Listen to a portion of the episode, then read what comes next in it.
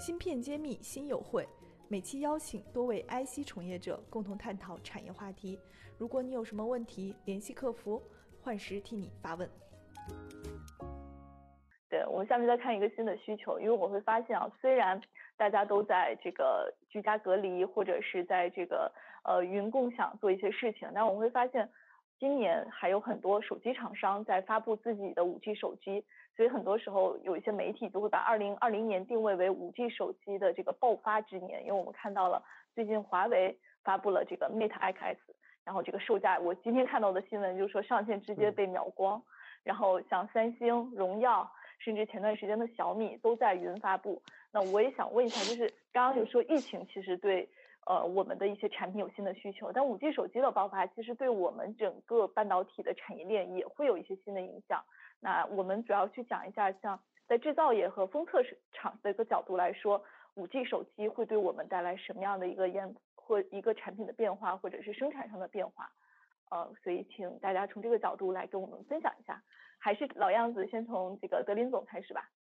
好，谢谢。我先回答那个黄总一个问题，就是我们从国内我了解到的产业链，从晶圆厂，从封装厂，那如果有疫情相关的这个生产，一定是加班加点的。包括华虹，包括今天我们看到一个国内做 MCU 的厂家，那他有在春节期间加班加点做方案，因为除了前面那个呃探头之外呢，还要配 MCU，那有做了大量的方案。所以从我们的行业来讲是。尽最大可能来解决民生，来解决国家的这个基础的防疫的问题啊，这个看到全行业的努力。那回到五 G 相关的，呃，我们看到的情况，确实是五 G 催生了新的换机潮啊。那我们看到从华为，那从三星，那从 OPPO 啊，从 vivo，那我们新的五 G 的标配，那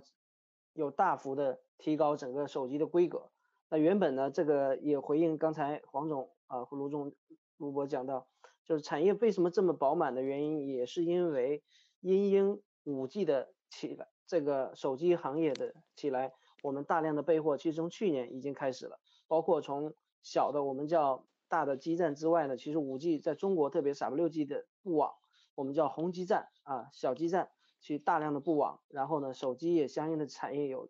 有陆续的起来。那我们手机上面的摄像头有原来的。啊，两个、三个，现在看到有四个到五个，那这种组合对 CS 的需求啊，那对于上面快充，那现在看到啊，雷总在小米又推氮化镓快充，那其实，在手机真的 future 上面，那我们在五 G 这个时间点上集成了很多啊新的规格啊，推动了整个需求的增加。那因为有疫情呢，确实造成有一些需求被延后了，但是长期这个需求，我们认为还是很强。强啊，非常强烈的啊，这个这个需求会带动新的一波换机潮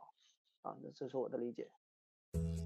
导体全产业链的芯片企业库、投资机构库、产业园区库均已建成，用数据和专业搭建产业资源平台，促进人才、资本、资源的高效匹配与链接。欢迎关注公众号“芯片揭秘”，与我们取得联系。那黄总呢，这个方面有什么要跟我们分享的？嗯呃，正好手机是我们公司产品的一个主力客户，所以也可以跟大家分享一下，就这一段时间手机市场对我们的一些也想法。那第一个就是从手机终端客户来讲，据我目前了解到，呃，虽然各个大家他们的今年的新机型已经基本上以五 G 手机为主了，但是整体的呃所就是手机的销量，其实跟二零一九年相比，他们的计划并没有说有大幅度的增长。那主要原因是因为现在手机的玩家已经比较集中，基本上像国内就是华为、小米、OPPO、vivo，海外就是三星和苹果。那这几家呢，他们呃对今年的就二零二零年的手机预期呢，其实并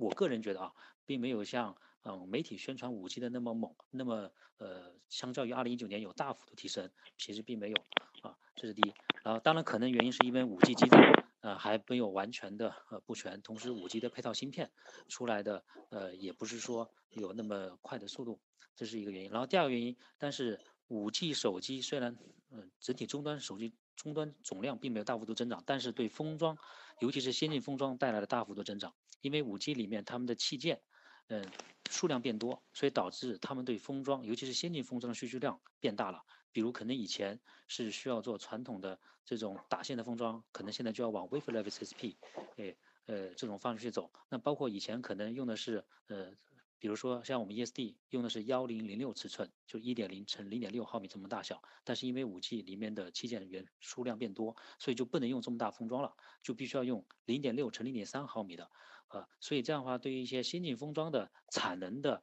呃占用，就远比四 G 手机时代对封装产能的那个占用要要大得多。呃呃，这是从封装厂角度来说，就先进封装啊，就面临了一个比较大的一个机会。啊大概就是这两点。嗯嗯，非常好。我觉得您这个是直接把自己一线的感受讲给我们了，而且提到了先进封装的需求特别大。我觉得肯定这个时候，尤其很多从事这个方面或者投资这个方面，大家都可以去关注一下先进封装。那我其实也很想跟卢博士探讨一下，因为卢博士一直也在从事先进封装方面的研究。那呃，可能五 G 这方面您关注的也会比较早。那您觉得在这种趋势下，先进封装会有什么样的一个走势？包括国内的这些从事这个方面的企业的话，您会给他们什么样的一个呃一个建议，来去更好的进入这个板块？对，刚才那个黄总讲的很好，就是说目前是一个对我们先进封装是个是个很大的机遇和挑战，因为五 G 本质上它是一个。高频，另外由于高频带来的集成化，就导致我们需要微型化。那么大家知道，手机微型化是第一要素，是吧？然后再讲性能，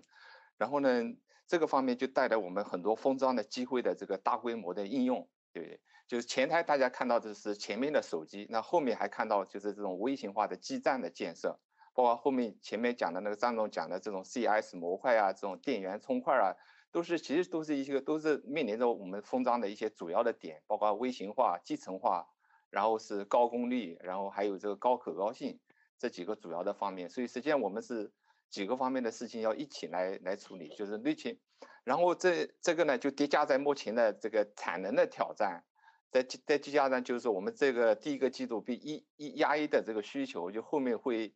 会会。缓慢慢的，第二季度会缓冲过来，那第三估计下半年就处于一个，相当于是相对来一个爆发的阶段。